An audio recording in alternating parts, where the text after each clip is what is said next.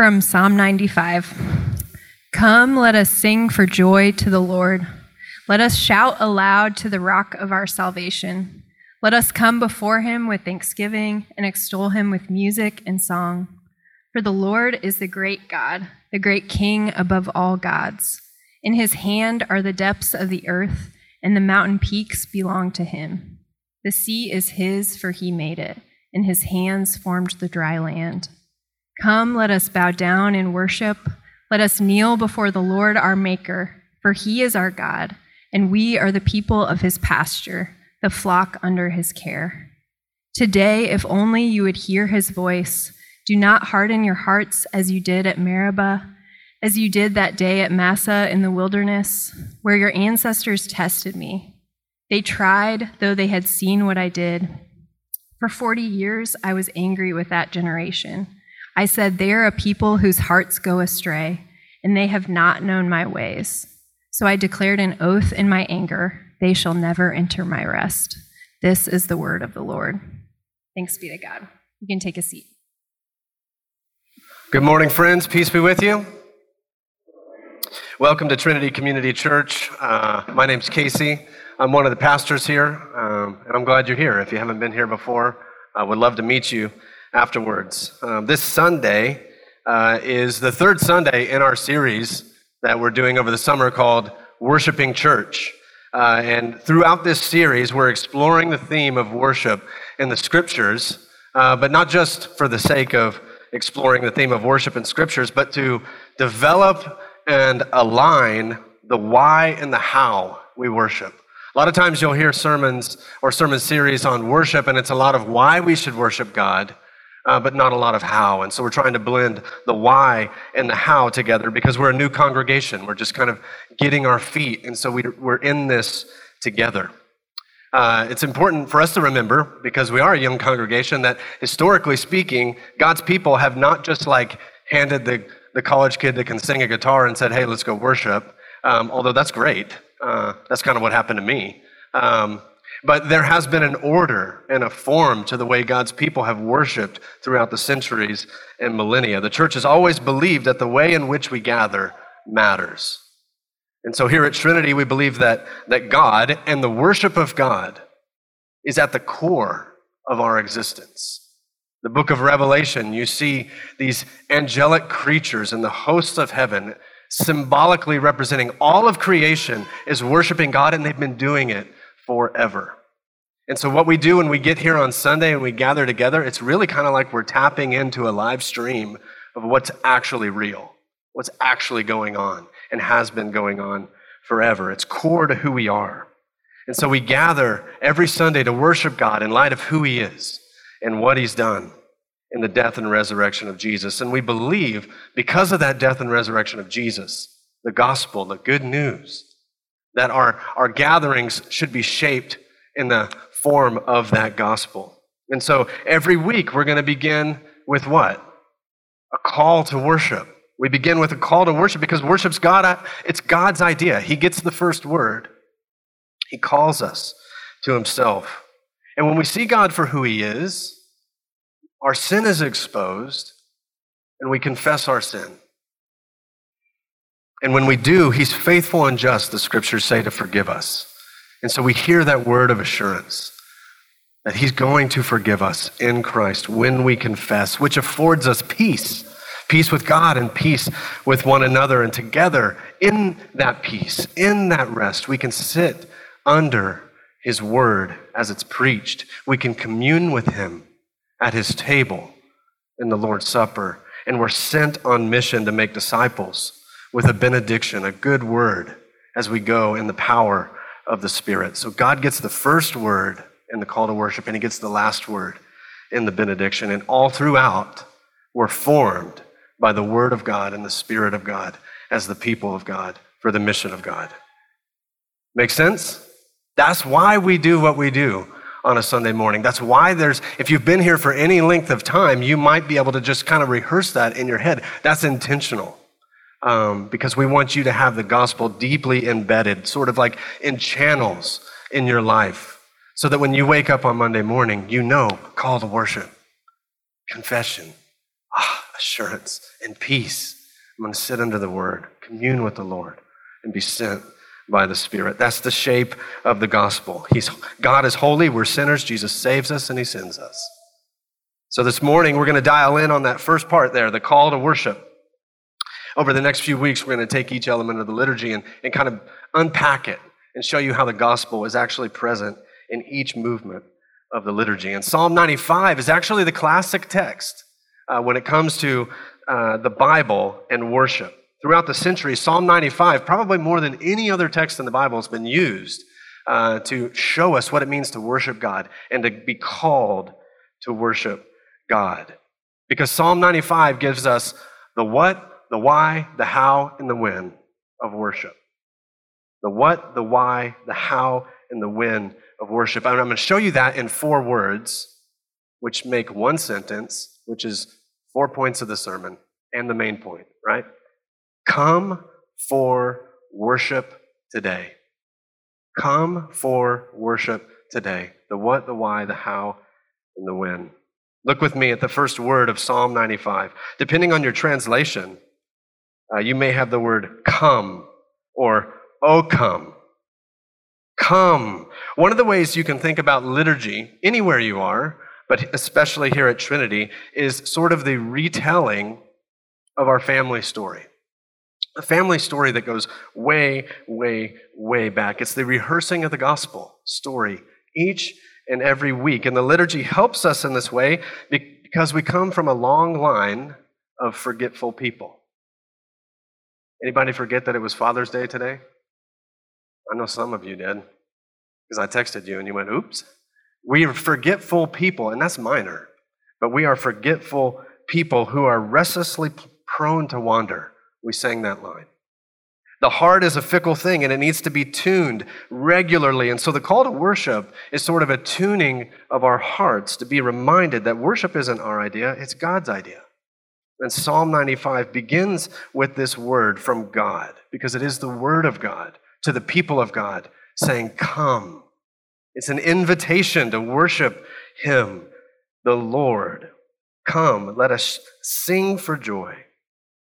And when God's people are gathered in His name, He's the host, okay? He's the host. He's the one that invited us here. He's the one that invites us to worship Him. The King of creation initiates and invites fellowship with Him which is important because you can't just approach the throne of a king, can you? You can't just decide, I'm going to go see the king who's sitting on his throne. You walk into the king's throne room without an invitation, you're going to get a spear in the side of the neck or something.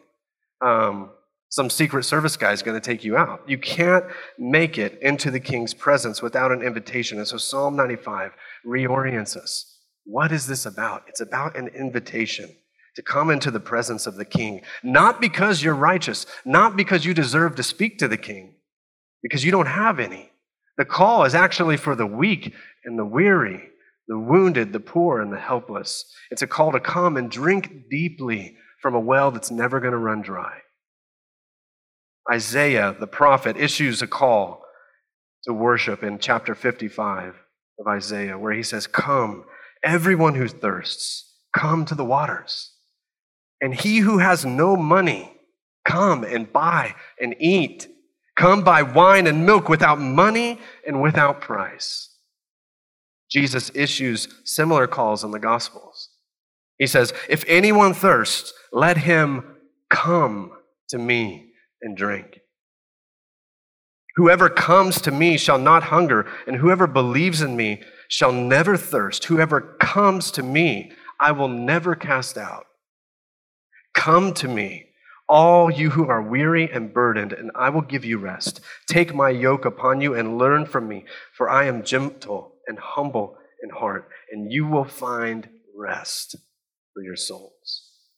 You see, Jesus has the authority to call us to come to him because he alone is the way, the truth, and the life. Jesus himself said, No one comes to the Father unless they come through me.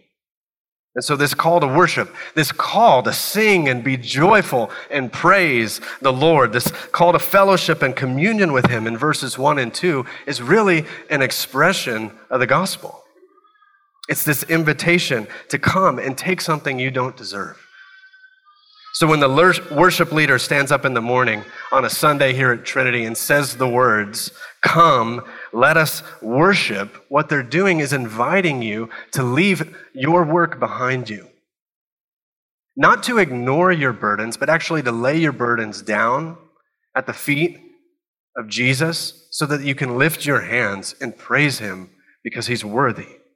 And you can come to God through Him. So, there's a rub, though, right? There's a rub because many of us walk into a Sunday gathering not ready for that, not ready to worship, right? Anybody else, or is that just me? You walk in on Sunday morning, you're just ready to praise the Lord. No, it's not how it is. There's a rub. We need a little time. We need to focus ourselves. We need to center ourselves because some of us come in here frustrated with our kids. Some of us come in here because we drank a little too much the night before and a little foggy. Some of us are sad. Some of us are tired. Some of us are stressed about school. Some of us are scared about our jobs. You name it. There's all sorts of things going on in our lives. And the weekly worship of God together calls us back to the story that has emotional highs and lows of sin and salvation. And we do that every single week, which is why we got to recalibrate. We got to rehearse the story again every Sunday. Come, thou fount of every blessing. What? Tune my heart to sing thy grace. As a guitarist, that line, I love that line.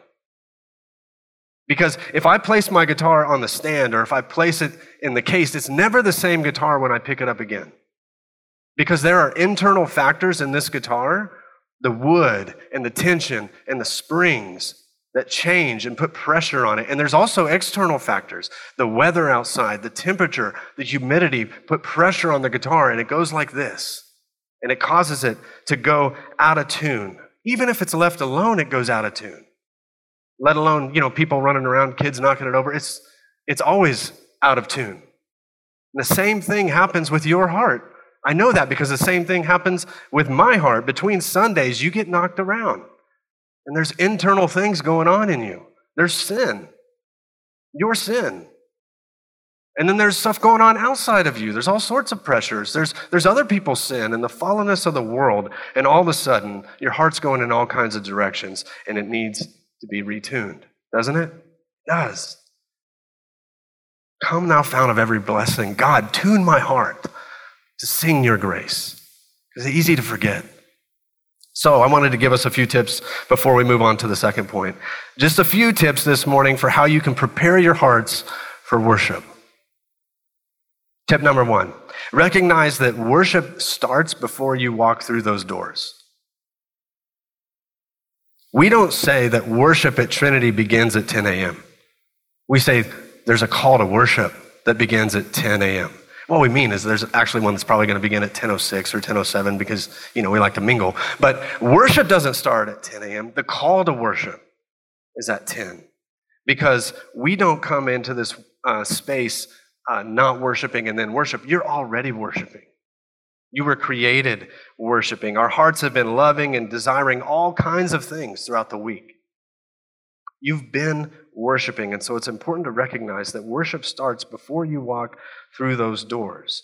And the prayer of your heart should be God, help that thing. When I experience on Sunday morning the worship of you and, and your experience and your presence and your love, and it's just so real on Sunday, and then Monday through Saturday happens, and I just feel like I'm out of tune. The prayer that we should have is God, make that gap smaller. Help me to stay in tune longer that the whole life worship that happens Monday through Saturday would be present on Sunday, and I could come in ready to worship you. Second, center your heart on worship. Center your heart before worship. Okay? So, the way that this might work is there are all sorts of things that we can do prior to our gathering on Sunday that make us ready to experience the presence of God and worship Him with all that we are. A few things. One of the things you could do is meditate on a verse of Scripture. Just put one on the fridge, put one on the mirror.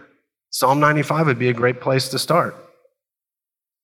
Get your heart ready before you get here. Listen to music on the way here. If you're like me, you just crank it up. Get going. Hear, you know, whatever you want to listen to uh, that stirs your heart towards the Lord. Maybe you're the opposite. Maybe you need some quiet.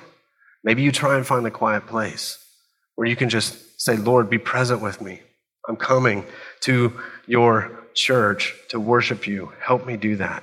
And one really easy thing to do is maybe take your phone and just flick do not disturb if you can.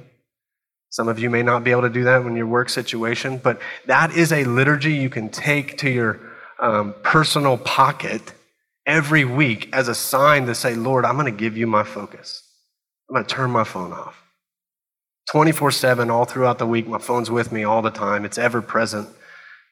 Not like the Lord is ever present, uh, you know, a present help in time of trouble. The phone is, is the trouble a lot of times that's present with me. I'm going to turn it off. Let's give the Lord our focus. Third one, and this is prob- probably the hardest one, as my wife was looking at what I was going to say this morning. She's like, Yeah, you might want to take that one out. I was like, Well, you're not going to be there, so I'm going to. and the live stream cut off, so she doesn't know what I'm saying right now. Uh, so this is a hard one. Number three, and please be gracious with me here. Please. Number three, arrive early.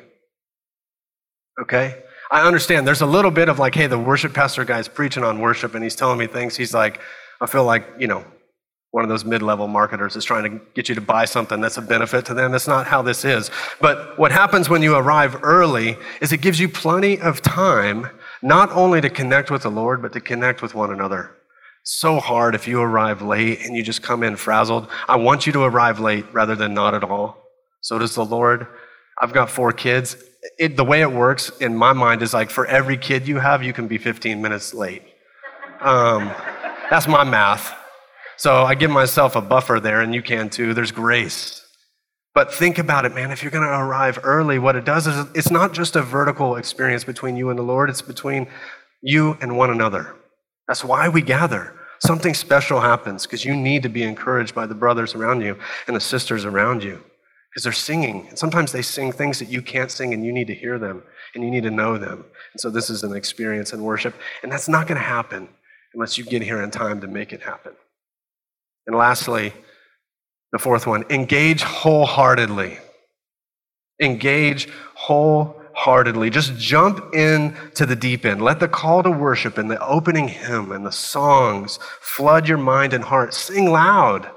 Sing loudly, breathe deeply, feel passionately, and participate physically. Let me say that again. Sing loudly, breathe deeply, feel passionately, and participate physically. I grew up in a church where if someone raised their hand during a song, the song leader would stop and ask them if they had a question. No, that's not true, but it felt like that it felt like that. It felt like if I raised my hand, he was going to stop because he was just like, What are you doing over there? Um, so I didn't grow up with a whole experience of like emotions and physical bodily presence in worship. But Psalm 95 is clear. Our bodies are to be engaged. Look at the language shout, sing, praise, bow, kneel, hear. Your entire body is engaged in worship as it should be, as is worthy when we're worshiping the Lord. And there are times when you're not going to feel like that. In your body, you're not going to feel like praising the Lord. You barely got here. You drug dry bones out of bed and got here, but you're here. And the Lord is calling you to worship Him. The emotions may not be engaged, but you, that doesn't mean you can, you don't engage your body.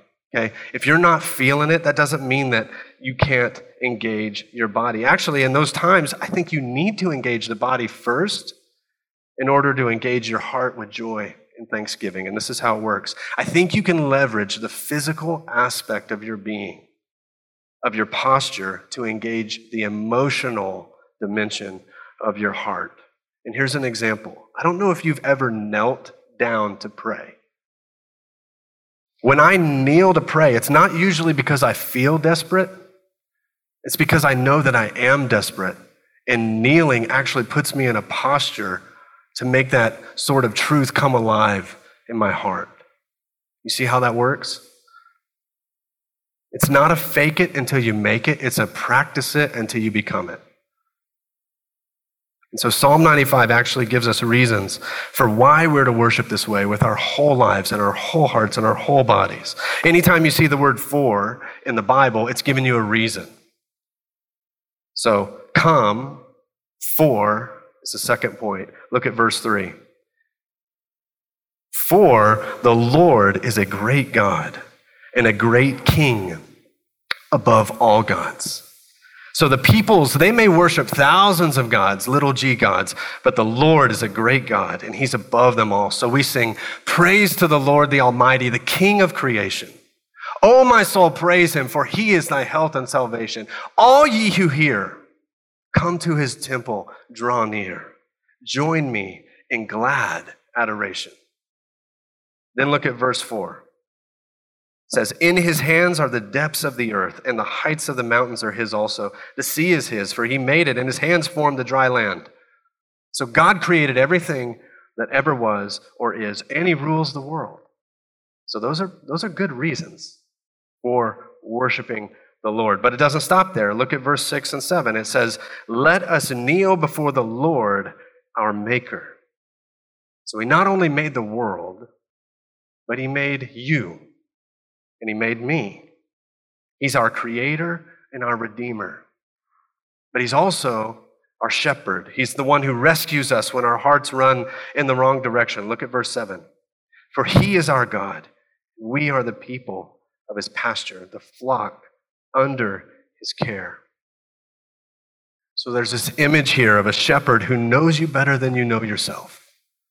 This maker, this creator of heaven and earth, who is right now holding all things in place the stars in place, the galaxies in place, the tiny little molecules that are holding your body together. He's got them.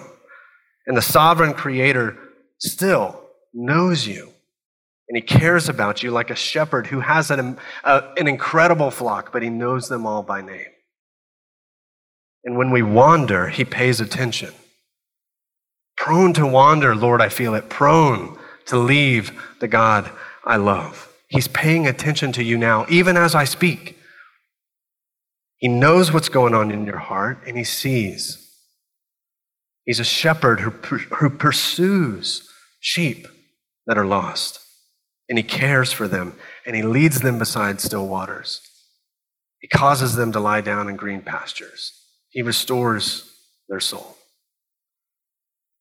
And it's this reality of God being creator who knows you and cares about you and loves you that leads you to worship. So come for worship.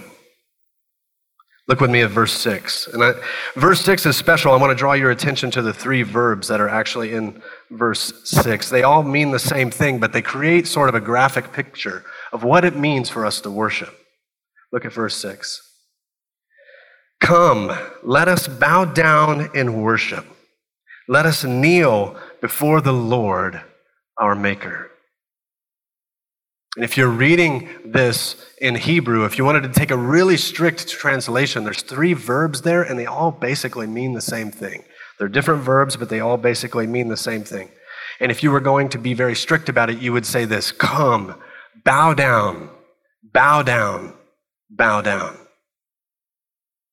The word worship, fall on your face, sort of prostrate before the Lord, bow down, kneel before the Lord.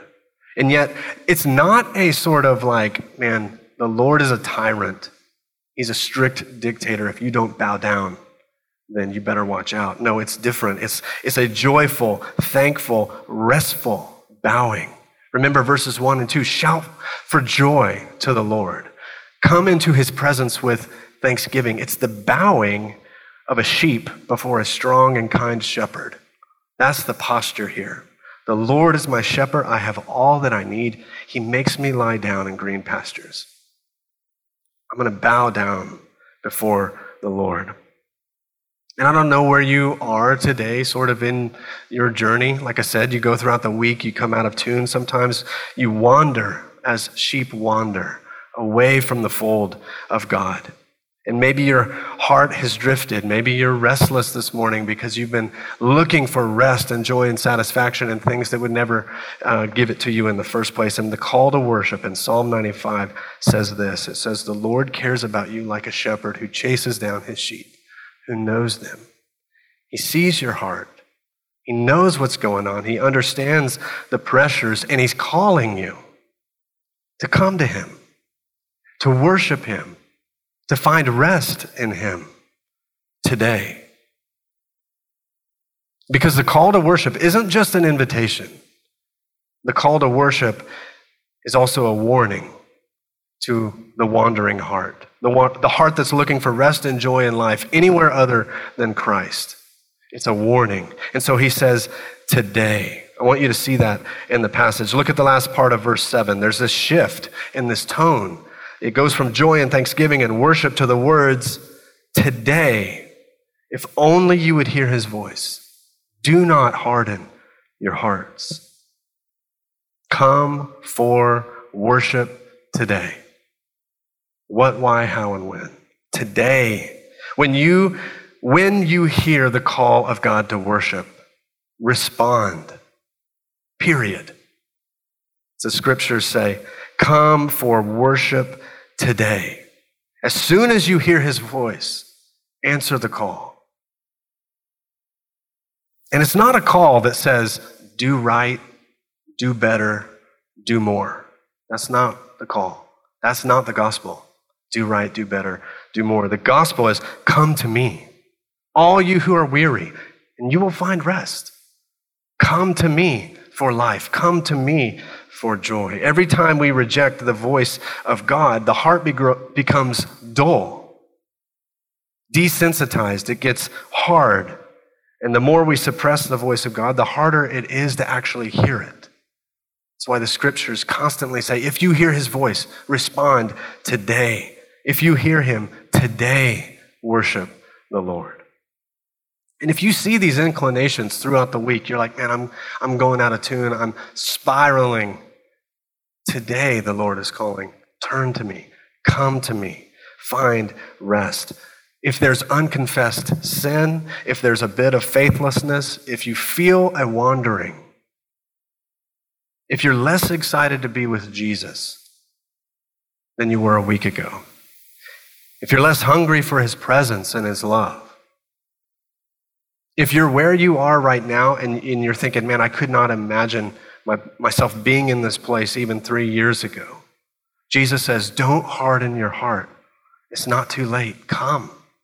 There's rest, there's life, there's joy. Heed my voice, obey my voice, and turn to me. He's inviting you into his love. That's what the call to worship is. It's an invitation to the presence and the power of God. And it comes with this warning because there may be a day, Jesus says, where if you don't heed my voice, that you'll never hear it again. Jesus says, I'm the good shepherd. I know my sheep. My sheep know my voice, and they come to me. But Jesus isn't just the good shepherd who cares for his sheep. He's the good shepherd who laid down his life for the sheep. Amen? He's a good shepherd. He's also the Lamb of God who takes away the sin of the world. And though he never wandered from God's love, though he never disobeyed God, no, he never rejected the voice of God, he was led like a lamb to the slaughter, the Gospels tell us. Jesus is the lamb who was slain, whose blood was sacrificed to pay for your debt and for my debt. So that when we hear his voice and we return to God, we don't return with condemnation. We don't return with guilt. We don't return with shame. We actually return as those who have been cleansed by the blood of the Lamb. That's the gospel.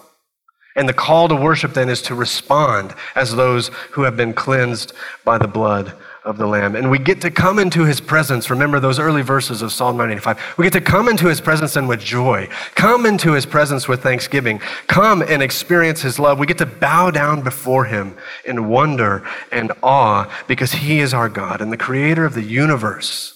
Creator of the universe laid down his life so that you could live in right relationship with him and you could have rest that your soul so desperately needs. Even today, Psalm 95 says, He's calling you, calling you. Come to me for joy. Come to me for life. Come to me for rest. Come to me for peace. Come to me and worship me in spirit and in truth. Let's pray.